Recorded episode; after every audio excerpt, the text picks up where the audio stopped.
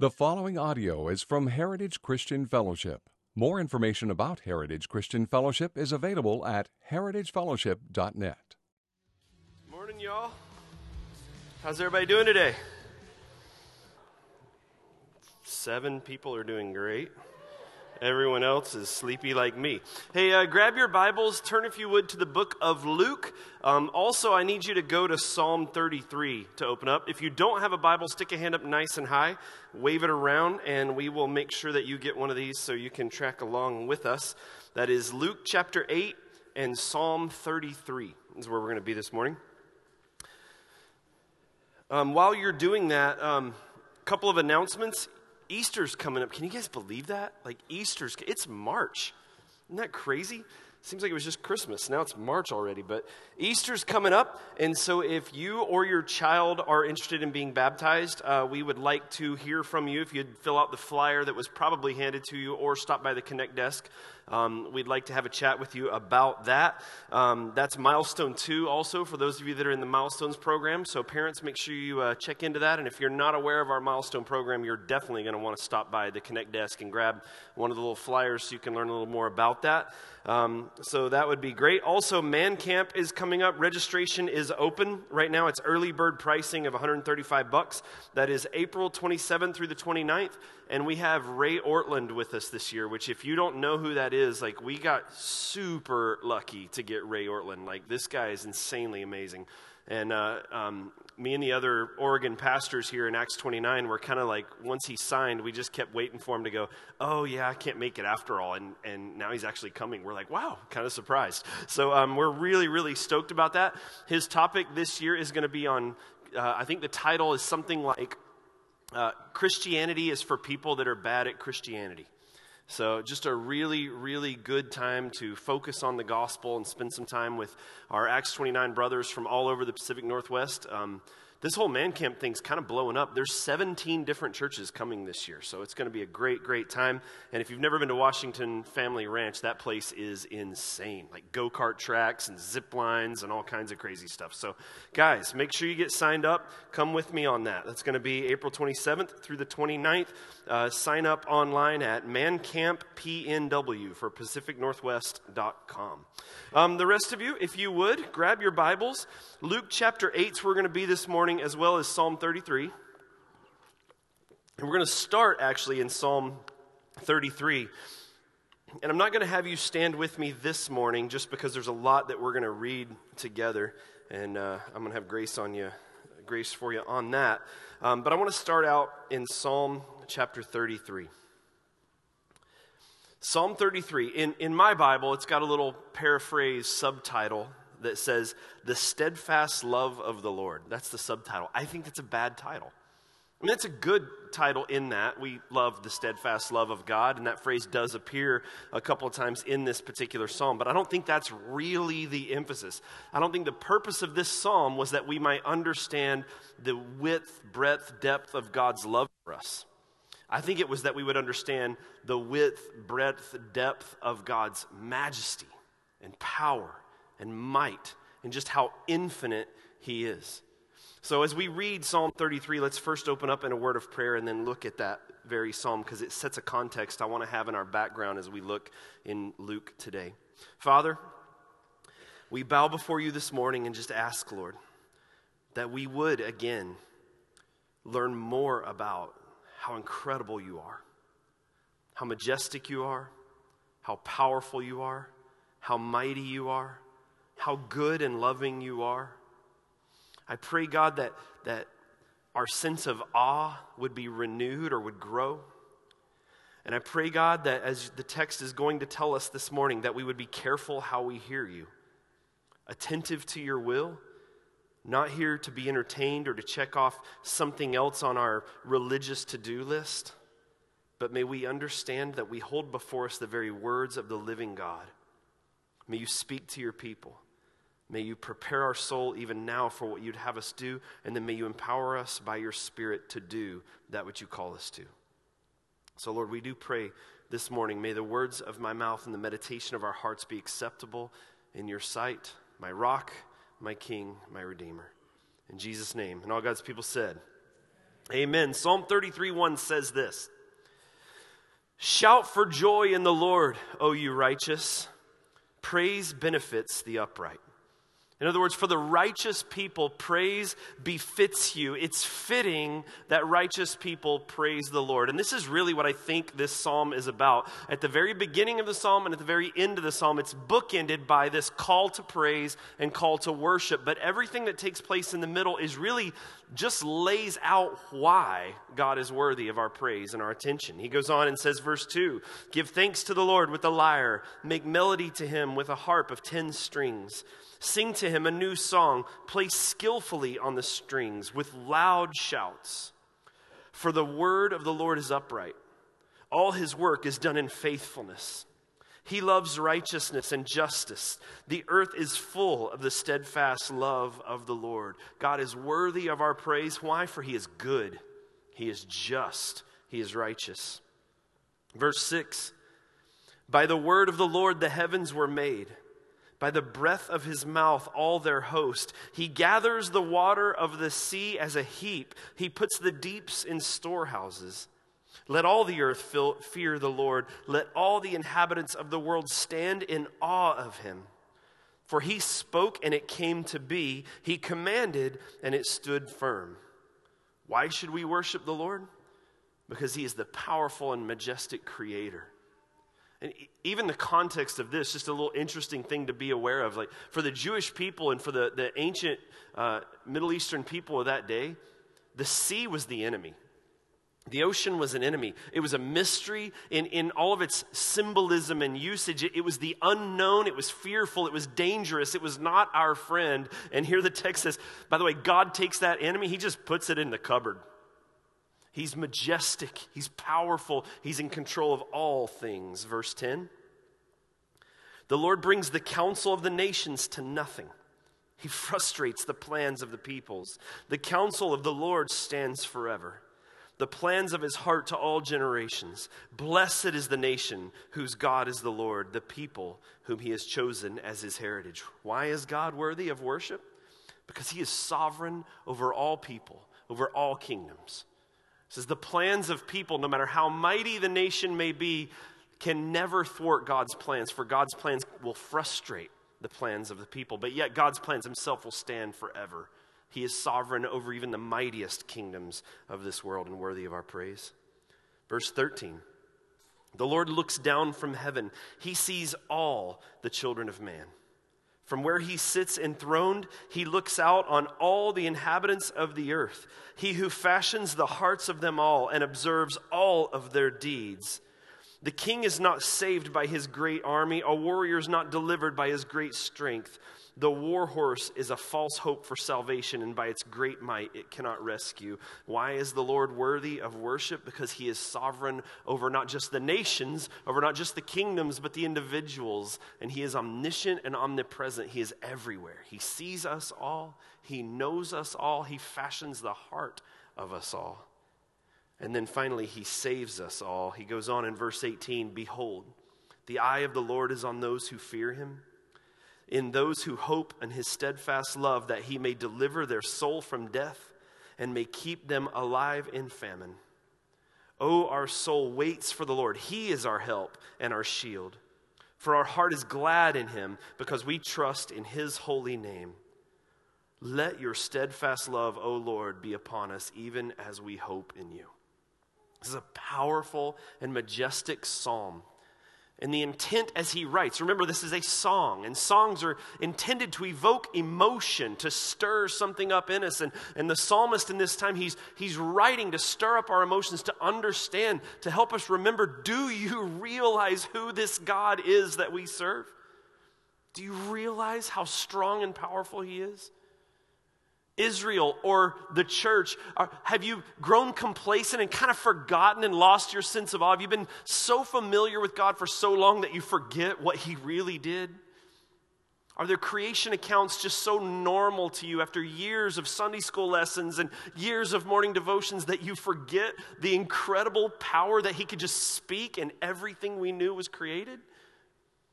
God is amazing. And we should be in awe of him. We should understand at all times. We should be reminded who he is, lest we grow comfortable with him and forget even why we're here. And as Jesus is going to go on to tell us this morning, and be careful how we hear him. Be careful how we hear him because it could cost you. Take a look at Luke verse 8. We see a great picture of this same God. Starting in verse 22, it says this One day, he, speaking of Jesus, got into a boat with his disciples, and he said to them, Let us go across to the other side of the lake. So they set out. And as they sailed, he fell asleep. And a windstorm came down on the lake, and they were filling with water and were in danger. And they went and woke him, saying, Master, Master, we are perishing. And he awoke and rebuked the wind and raging waves, and they ceased, and there was calm. And he said to them, Where is your faith? And they were afraid, and they marveled, saying to one another, Who then is this that he commands even the winds and the water to obey him? This painting here that's up on the screen, I actually have this uh, framed and hanging in my office above the couch.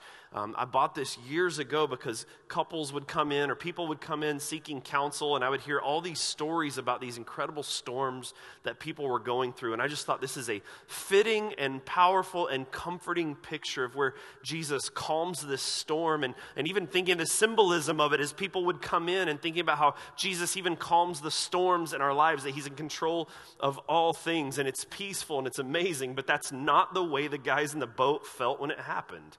They were scared. They were, they were afraid. I mean, they seem to have had a, a way of thinking of Jesus, a, a category, a, a, a, way of thinking of him that, that it kind of fit that he could do miracles like healings, casting out demons. Those things kind of fit into their understanding of Jesus up until that point.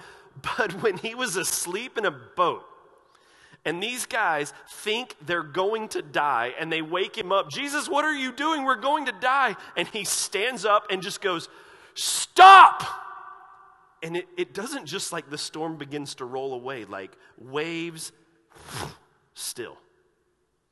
Rain, storm, wind, over. Think about that for just a second. He yelled at the storm and it stopped.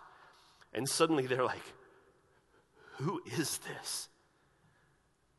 I mean, before all the things that we've been a part of and all the things we've seen, we've benefited from him, we've learned from him, we've been cared for by him, we've watched him heal people and do these amazing things that were just so exciting and everything. But now we see an element to his power and his authority that we don't have understanding for anymore. It sounds a lot like these things in Psalm 33 and suddenly they have a little bit of a different picture of who Jesus is. They've been with him for a while, they've seen him do amazing things. People from all over are coming. I mean, you guys got to understand, too, these little villages that he's speaking in as he's going around the Sea of Galilee, this area where he's at right now. I mean, a big village there is what, 100 people? And he's drawing crowds by the thousands. So people are traveling from everywhere to come see him. It's a big deal, it's a rare deal. Everyone's drawn to him. But all of a sudden, he yells at a storm by rebuke. That's what it means. It means stop. And boom, it's over. And they are afraid. Who is this guy? And what is our proper response to this man, knowing what we know now? It's a heavy question that we should think about maybe a little more often. Maybe we should think about this a little bit more. Look at verse 18 to skip ahead. We're going to take this text a little bit in reverse. Luke 8, verse 18, Jesus says this Take care then how you hear. For the one who has, more will be given. And from the one who has not, even what he thinks he has will be taken away. He says, Be careful. Be careful how you hear me. Be careful how you handle the words that I give. Be careful how you consider me. Now, I was thinking about this. I grew up in church. As many of you guys know, I grew up Southern Baptist back in North Carolina, and I don't remember a time in my life where we didn't go to church. I really don't. There was never a time in my family's history where suddenly we decided, oh, let's try Christianity. Like in my experience, we were always there. I even have early, early, early memories where I can remember, honestly, being dropped off at the nursery and pitching a fit, and my parents arguing about then what do we do? Should we leave him here or take him into the service with us? I can actually remember that at least one time. So I don't ever remember a time when we weren't at church. And so I was trying to do a little bit of math yesterday, and I was trying to think how many times have I heard the Bible taught? Is, let's just stick with just sermons. How many sermons or church formal Bible studies have I ever heard in my life? So I tried to do a little bit of math and I tried to be kind of conservative. If there's 52 Sundays in a year, I figured let's say our family was 90% church attendance. And you think, oh, that's insane. No, I'm probably, it's probably more like 97% church attendance with my family growing up. But I'm going to be conservative just to be safe. And let's say that's 90% attendance. That's 47 sermons a year. Add five sermons because of revival week. Those of you Baptists, you know revival week. You go every night that week, right? So that's five more sermons. Now we're back to 52. And that's not counting J. Vernon McGee being forced to listen to that on the radio all the time. Amen, church? Okay? Young people don't know who that is. I mean, he's a great teacher, but in a sense, you're also lucky too, because when you're a kid, that was torture. But anyway, that's a whole other thing. So from age, let's say six because in that day you went to Sunday school after church service, so young kids will be in the sanctuary the entire time. So from age 6 to age 18, using those numbers, that's a minimum, absolute minimum of 624 sermons that I sat through. Then you got another 30 camp sermons when you get into junior high and high school. You got Wednesday night services for a grand total of at least 918 sermons that I heard before I finished high school. Now, college wasn't quite as uh, religiously active, let's say. So we'll add another 217 sermons for the time by the time I finished college. But then things kind of came back around, started following Jesus again more I almost said more religiously. That's bad for today's sermon. But anyway, uh, another 234 Sunday sermons, probably around another 195 Wednesday sermons just through my 20s. That brings us to 1,564 sermons that I heard and sat through minimum. Then I became a pastor. And all of that skyrocketed because now I'm listening to sermons all the time to study, and now I'm preparing and teaching sermons. So I figure by now, I have heard a minimum bare minimum, I have heard a minimum of 2,964 sermons in my life, not counting seminary lectures, morning Bible studies, any of that kind of stuff. 2,964 times that I have sat under the preaching, teaching of the Word of God formally. And I wonder what my approach to all of those has been. I mean, like when I was young, it was just like, let's just get this over with, right? Ball games later, want to play with my friends outside. Kids used to do that, you know, um, that kind of stuff. Just like, let's just get the service over with. That when I was young, there was that, but then there were years of personal revival where I was hungry for all the things that I had seemed to kind of missed when I was younger. Um, other times, it's to be entertained. I want to hear a good sermon, or that pastor's funny, or that guy's really insightful honestly, a lot of times in recent years, it has been to learn things that I can then come back here and share with you guys. Like, what's been my approach to all those things? Honestly, not nearly enough have I approached the, the receiving, let's say, of the Word of God, the teaching of the Word of God for me myself, in the sense that I'm aware, even in that moment, that the real one speaking to me, I don't mean the guy on the stage, I don't mean the mouthpiece. I mean the word of the Lord, the truth that's being handed to me is the word of the same man who said, Stop! And the ocean went flat. Like that carries a different authority when you think of it that way.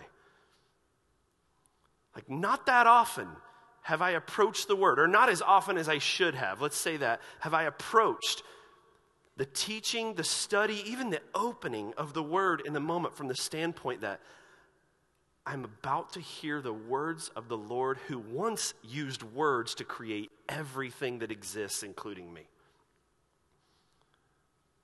And That's a different understanding when we understand and contemplate the awe of really who God is and what this miracle of a quote unquote book actually is. It changes the way you listen to it. It changes the purpose of it. Like, not just like, oh, I want to be blessed. Not that this is about me, but look who is talking to me. Do you understand the emphasis difference there? When we're reminded that this is the Lord of creation who speaks and water obeys him. Water obeys him. That makes no sense in our current context. And yet it's true. Remember, this is Luke, a physician a doctor and a historian writing these things. And at the beginning of the book of Luke, he says, I'm writing these things that took place so that you may know with certainty what has happened. And he's saying, the water went flat. And these apostles that have been around him the whole time are suddenly going, Who is this man? What is our proper response to him now? We understand a God that benefits us, we understand a God that heals, but this God speaks and water obeys. What is the proper response to him? And then Jesus says in verse 18, Take care how you hear him, that it might actually even cost us. Now, the context here provides us a good example for all of this. That the context, the greater story that's going on here in chapter 8 actually helps us. And it also provides the topic for, I'm going to guess, around 200 of those 3,000 sermons that I said I've heard before, because the context we're coming out of is the parable of the sower. And I'll be honest with you, I was not looking forward to teaching on the parable of the sower because I just did. Like just a few months ago, in a different text, we jumped into the story of the parable of the sower and used that as an analogy or as a, a supplemental text to study something else. So I'm coming into it going, again. And if you grew up in the church, let's be honest for a second. Aren't there some of those stories that you get to and you go, oh, it's that one again? It's not quite as exciting. I mean, Jeremy last week, he got to teach about the, the sinful woman forgiven, pouring oil on the feet. I mean, even Jeremy was talking to me after the sermon, and he's like, man, some stories, they just teach themselves. And I told him straight up, I know, when I saw you were on the schedule for that week, I was a little bit frustrated. And then I looked the next week, and I was like, parable of a sower again? But I want you to consider something. Let's look at it slightly differently this morning.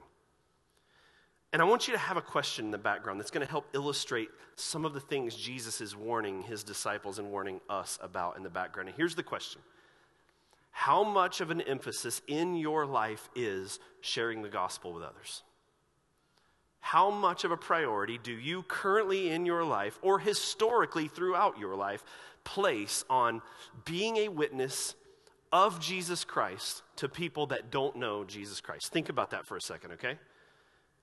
Now, in this story, Jesus is teaching. He's got more crowds coming around him, and he begins to teach in parables. Um, of the 30 something parables that take place in the scriptures, around 19 of them are done in this particular area in Galilee. This is a very common place for him to teach in that way. And if you've been to that Galilee area, it makes sense. It's a very fertile valley, it's very green, there's farmland, there's all these things. So for him to come and use the parable of a sower, where he's talking about farming, planting, growing of plants, then it kind of makes sense that this is the way he's going to teach. Was a good teacher, and he used the things around him to help people understand truths about Scripture and truths about God. And so he gives this story about a man who comes in with some seed and he scatters the seed and he gives four different places in the text where the seed landed, giving four different results when the seed tried or did come to fruition. It says, A sower went out to sow his seed. As he sowed, this is in verse 5 of chapter 8, some fell along the path and was trampled underfoot, and birds of air devoured it. Some fell on the rock, and as it grew up, it withered away because it had no moisture. And some fell among thorns, and the thorns grew up with it and choked it. And some fell into good soil and grew and yielded a hundredfold. And as he said these things, he called out, He who has ears to hear, let him hear. If you're listening, if you're willing to understand, pay attention and hear me. Now they're sitting there going, Really? About grass seed? What does that mean? And so his disciples, verse 9, and when his disciples asked him what this parable meant, he said, To you it's been given to know the secrets of the kingdom of God, but for others they are in parables, so that seeing they may not see and hearing they may not understand. Now, the parable is this the seed is the word of God. The ones along the path are those who have heard. Then the devil comes and takes away the word from their hearts so that they may not believe and be saved. And the ones on the rock are those who, when they hear the word, receive it with joy. But because these have no root, they believe for a while, and in time of testing, they fall away. And as for what fell among the thorns, they are those who hear, but as they go on their way, they are choked by the cares and riches and pleasures of life, and their fruit does not mature. As for that, in the good soil, they are those who, hearing the word, hold it fast in an honest and good heart, and bear fruit with patience. So Jesus gives this parable the guys don't really understand it. Not everybody has really understood what he was talking about. Maybe some of these people who came by the thousands to hear him maybe traveled all day and they got there and they're like, "You guys didn't tell me he's like a farming teacher. I just I walked all day to get here, man. Come on. This is a way like people not all understanding what's going on and the disciples pull them aside and they're probably thinking, Jesus, like you're even frustrating some people. Like nobody understands. We don't even understand. We've been with you for days. What is this all about? And Jesus, like, it, it's actually kind of a secret. The secret of the kingdom of God has been given to you, and here's what it means. And so think of that with regards to their, their response. Oh, oh, it's a secret. There were all these people around, and you only wanted us to understand that. So you told this story. Now you've helped to. Sweet. We're in the inner circle, we're in the club. We're the good grass, and you were just telling us in code about all those other people out there who are the bad grass.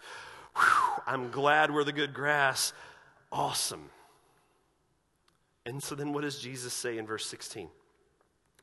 No one, after lighting a lamp, covers it with a jar or puts it under a bed, but puts it on a stand, so that those who enter may see the light. For nothing is hidden that will not be made manifest, nor is anything secret that will not be known and come to light. Take care then how you hear, for the one who has, more will be given, and the one who has not, even what he thinks that he has, will be taken away.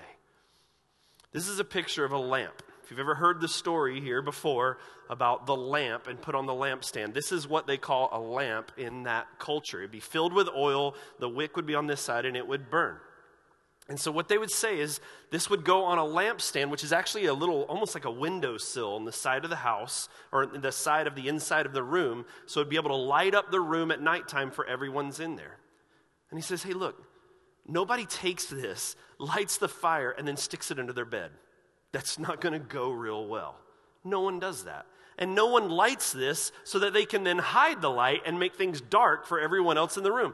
That's not the purpose of it either. You light something, light has been given so that it might illuminate the rest of the room all around. Therefore, people who lit it or people who didn't light it, everyone has stands to benefit from the light that exists in that room. So go back to thinking about this. The disciples, oh, it's a secret. Nobody knows. Okay, shh, secret code in our club. We won't tell anybody. Jesus is like, no, that's not the point at all. Yes, the point of the story does show that there's going to be places that receive the word of God and aren't going to respond to it. Yes, it shows that there's going to be people that receive the word of God temporarily, but then when life gets hard and things get difficult, they're going to bail on this whole Christianity thing and go somewhere else. Yes, it shows that some people are going to try to squeeze Christianity in with all the other things that they value just as much in their life, and it's just going to get choked out and go away.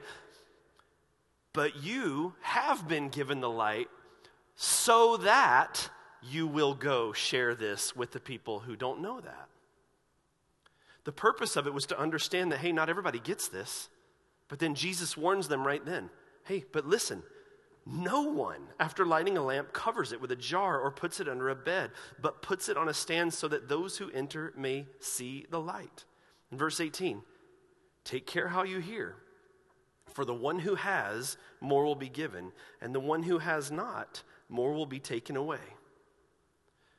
Listen, the Word of God is not given to us. If I can go back to my thinking through my even history of hearing sermons and all these kind of things in my life, what's the purpose when Jesus reveals something to me? When God gives me, for whatever reason, gives me understanding of some passage or some scripture or some knowledge about Him, what's the purpose of that?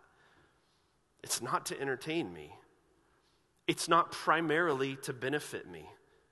It's not so that I check off another thing on my religious to do list and feel good about myself. It's because the God of all creation, the one described in Psalm 33, who speaks things into existence, has chosen for some reason to bless me with his word so that I would carry his word and use it to illuminate the people around me. It's it's not just for personal comfort in a morning devotion, but it's marching orders from the Lord of the earth that we would carry this light to people all around us. And I've heard that passage for years and years and years of my life and never attempted to apply it in that, in that way. And Jesus says, Be careful how you hear me.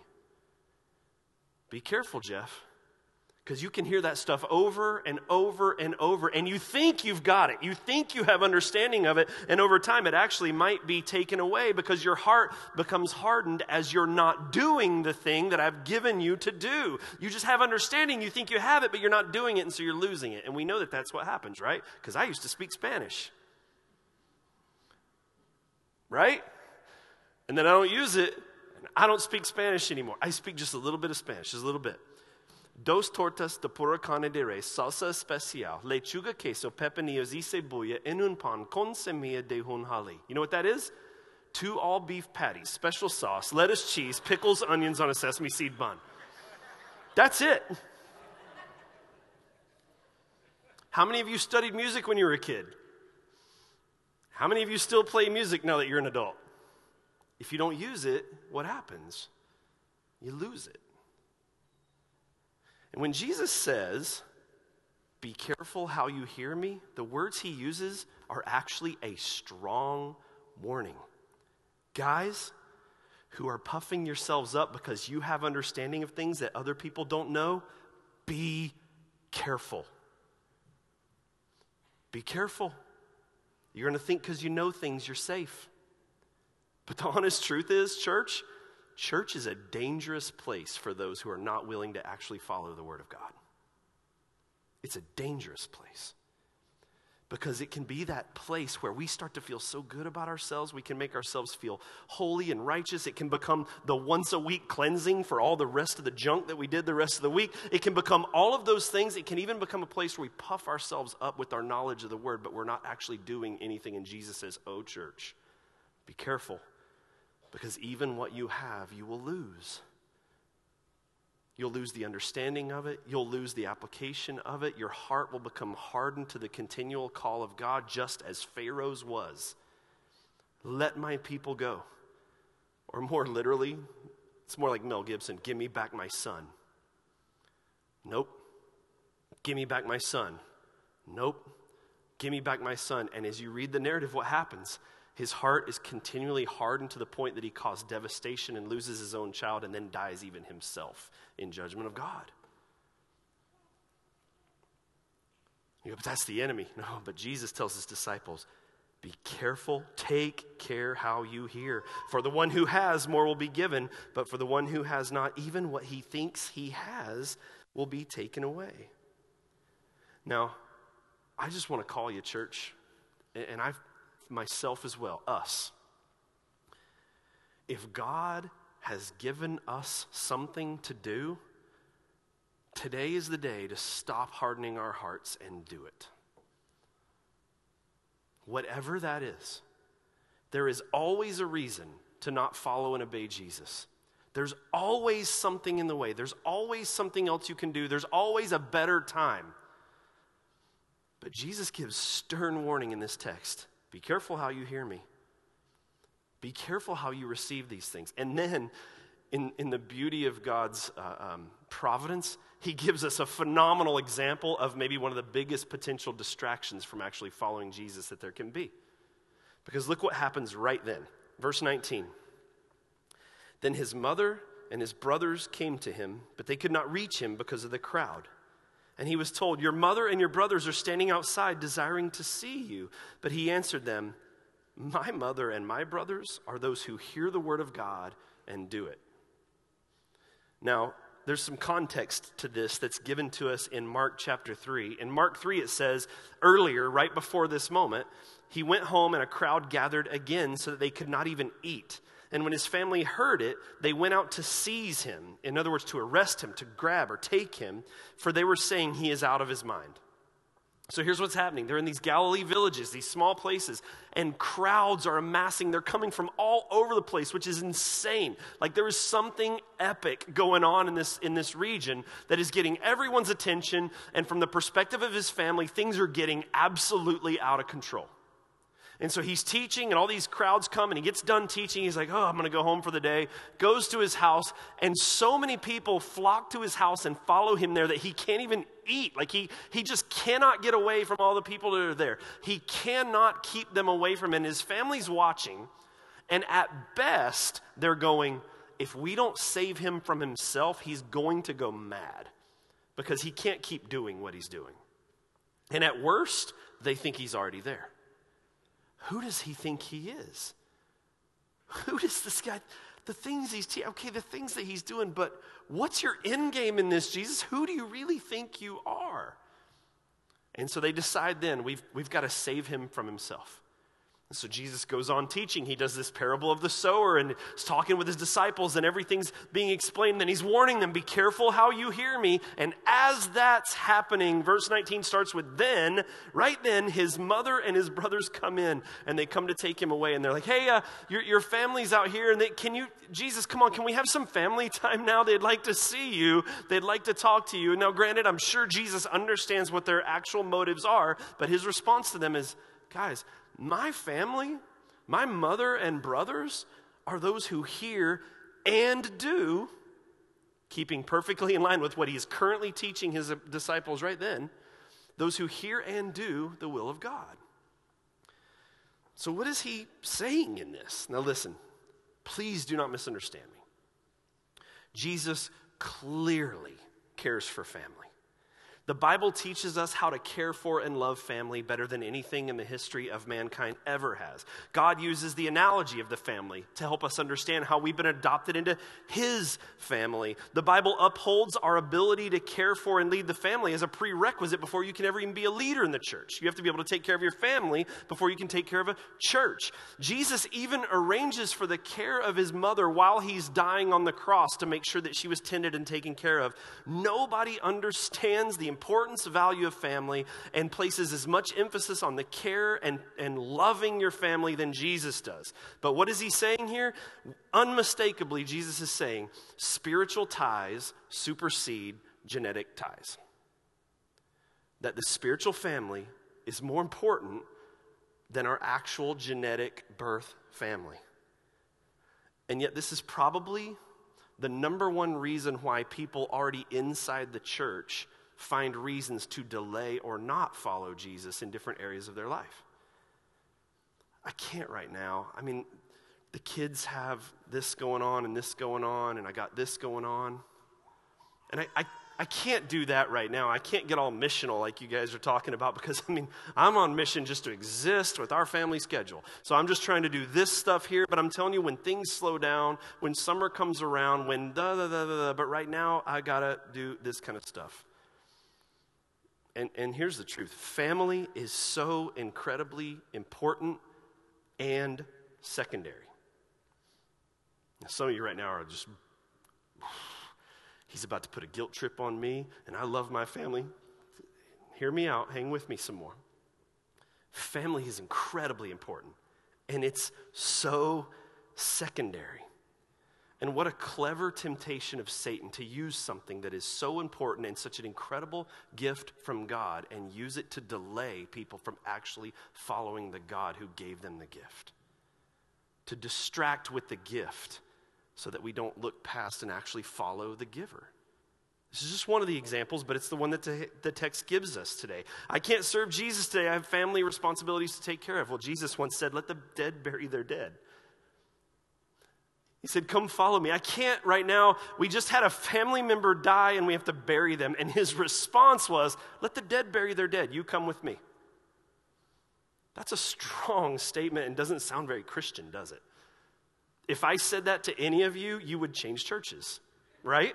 You would. I can't dedicate time to Jesus right now. I have family obligations. Jesus said, if you cannot take up your cross and follow me, you're not only not worthy of me, but you cannot be my disciple. That sounds so different than so much of American evangelicalism. I am not, by the way, talking about forsaking family for the sake of ministry. I am not saying that then let's be absent from family. Let's, let's get rid of all of our obligations and do, we don't have to worry about anything, and our family's just going to have to suffer, and Jesus will take care of them. I'm going to go do my whatever thing. That's not at all what I'm talking about. I'm talking about the temptation to make idols out of our family, where family always comes before God does. That's what I'm talking about. Where we, we are more uh, um, worried about making sure that our kids have this, this, this, than actually responding to the actual given word of God and calls He actually places in our life.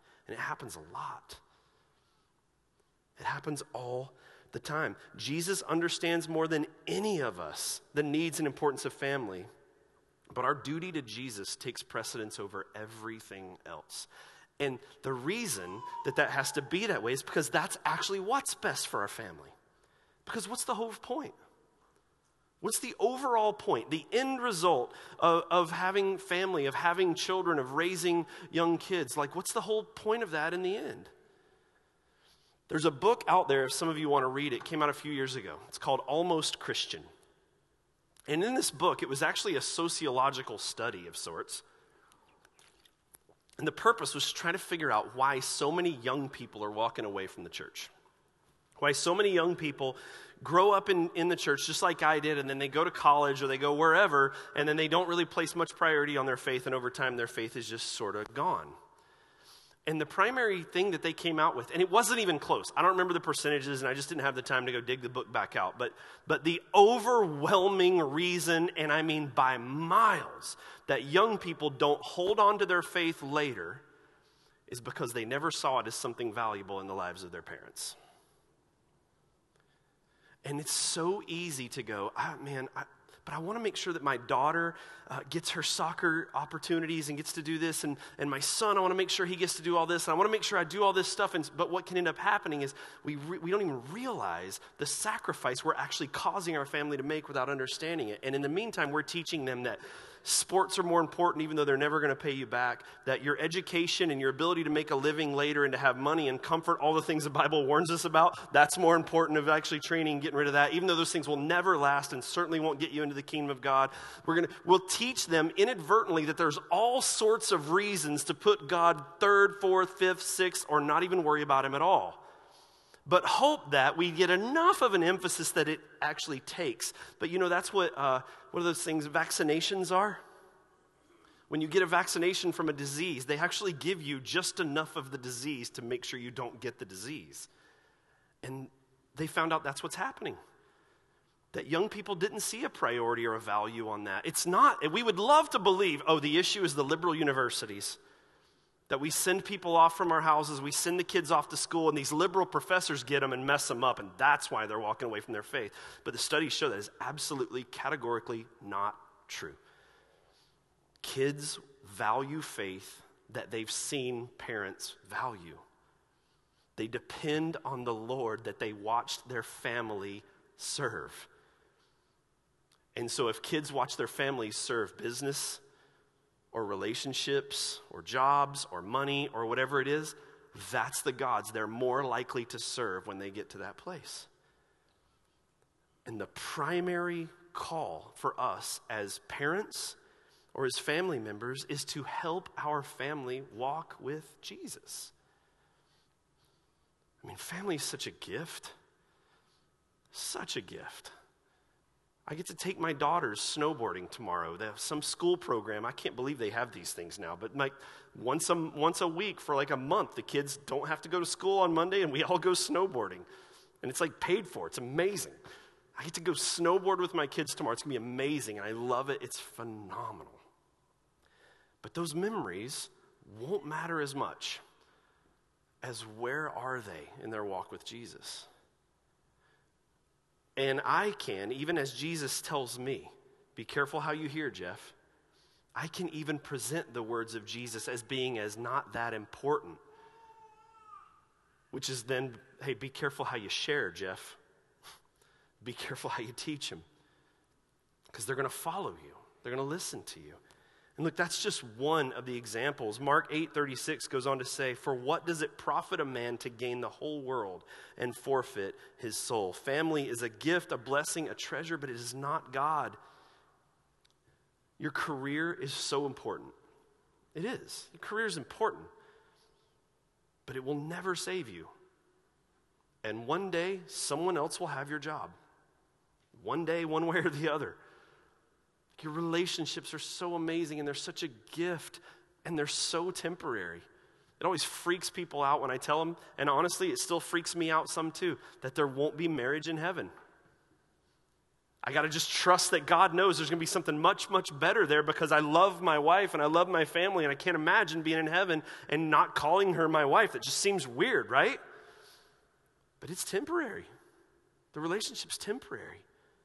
And it's given to us for the purpose of serving God and spreading his gospel. And how clever for Satan to take something so important like jobs or like the ability to provide for our family or any of those kinds of things, things that are good, and then put them into an emphasis and tempt us in such a way in our life that they become ultimate, that they become the actual hurdle that prevents us from following Jesus. There's so many of them. And so, this is what I would just say this morning What is God telling you to do? What's He called you to do? Is it involvement in your community, or a church community group, or being part of the church, whether that be attending or serving and giving? Sharing the gospel with your neighbors? Is it just a simple call to spend time with Him, but you're just too busy because work starts early? Is it the study of Scripture? Or, God forbid, is it a sin that you're holding on to? And that's become the hurdle? Any of them can fit the same example where Jesus would say, Be careful how you hear me. Don't harden your heart. Like, do you know the more you say no to something God is calling you to, it makes it harder and harder later to say yes? Do you understand that? That's what he's saying. Be careful how you hear me. There's a verse, I should have shared it earlier. Hebrews 4 2 says this For the good news came to us just as to them, but the message they heard did not benefit them because they were not united by faith with those who listened. That word faith in there, where it says the words were not united by faith with those who listened, it means, it doesn't mean just simple intellectual agreement. It, it, means a belief that causes action. In fact, other translations put it this way. Can you put the other version up? For we have had the good news proclaimed to us just as they did, but the message they heard was of no value to them because they did not share the faith of those who obeyed. As I read these things, I go, man. And I think about Psalm 33. And then I think about just after all of this, they get in a boat, and this man who's teaching these things, and you got to think some of these things must have been spinning in their heads a little bit. Like, what is he doing? Family's important in Hebrew culture. What, what is Jesus doing? His Mary's so sweet. How could anybody tell Mary to go away? Has anyone met her? She's amazing. And then they get in a boat and there's a storm and they're freaking out and he stands up and goes, Stop! And, and then they're going, Oh man, this isn't just some teaching guy.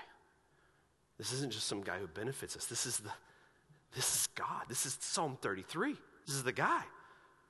Water obeys him. So, church, what's God telling you? What's He been calling you to, maybe for years, to do? What are the things, even good things, that we have the temptation to put in front of our ability to serve God that become distractions to or become reasons not to serve God? What are they? Or for some of you, how long are you going to keep putting off even giving your life to Jesus in the first place? Because it's only going to get harder. And Jesus says, Be careful how you hear me. Be careful. Or even that which you think you have will be taken away. Will you guys bow your heads for a moment? I'm going to ask Sam to come up. And close us in a song, but I just want to take five minutes So we don't hear Jesus say something like this. We don't see this in the Word and then not take opportunity to respond to it. But to do some serious soul searching and say, okay, Lord, see if there be any wicked way in me. What has He called you to do? What has He been calling you to do? Who's you call, he, who is He calling you to speak to? Who's He calling you to befriend, to love, to be a, a witness of Christ to Him? What sin are you still holding on to as the reason that you're not all in with Christ right now? And why do you keep putting that off? Church, be careful how you hear Him. And I got to tell you guys, even just as the pastor who sits up here, I can't tell you how many times it starts with those good things like my kid's on a soccer team and they play every Sunday. It's not much I can do, but I'll be back in June. And I got to tell you, I watch those gaps get bigger and bigger and bigger, and then those people are gone. It happens all the time. And I think the word this morning and the Spirit of God this morning is pleading with us be careful how you hear Him. He is the Lord of all creation who speaks and water obeys Him. He's the one who frustrates the plans of kingdoms. He's the one who desperately loves you and even crafted your heart. But sin is real, and temptations are not just to trip us up, but to destroy us. And He wants what is best for His kids. So He's calling you right now. Be careful how you hear Him. And if you're here this morning and you've still never even given your heart to Jesus in the first place, please be careful how you hear this message. We're just going to take a few minutes to, to worship, to contemplate, to pray. If you're in that category and you want, man, I'll be right down here. You just come down here and pray with me. But today's the day. It's time to start putting it off, to grow in faith, the faith that obeys. Lord, will you search our hearts, minister to our souls, teach and lead your people for your glory and our good. In Jesus' name.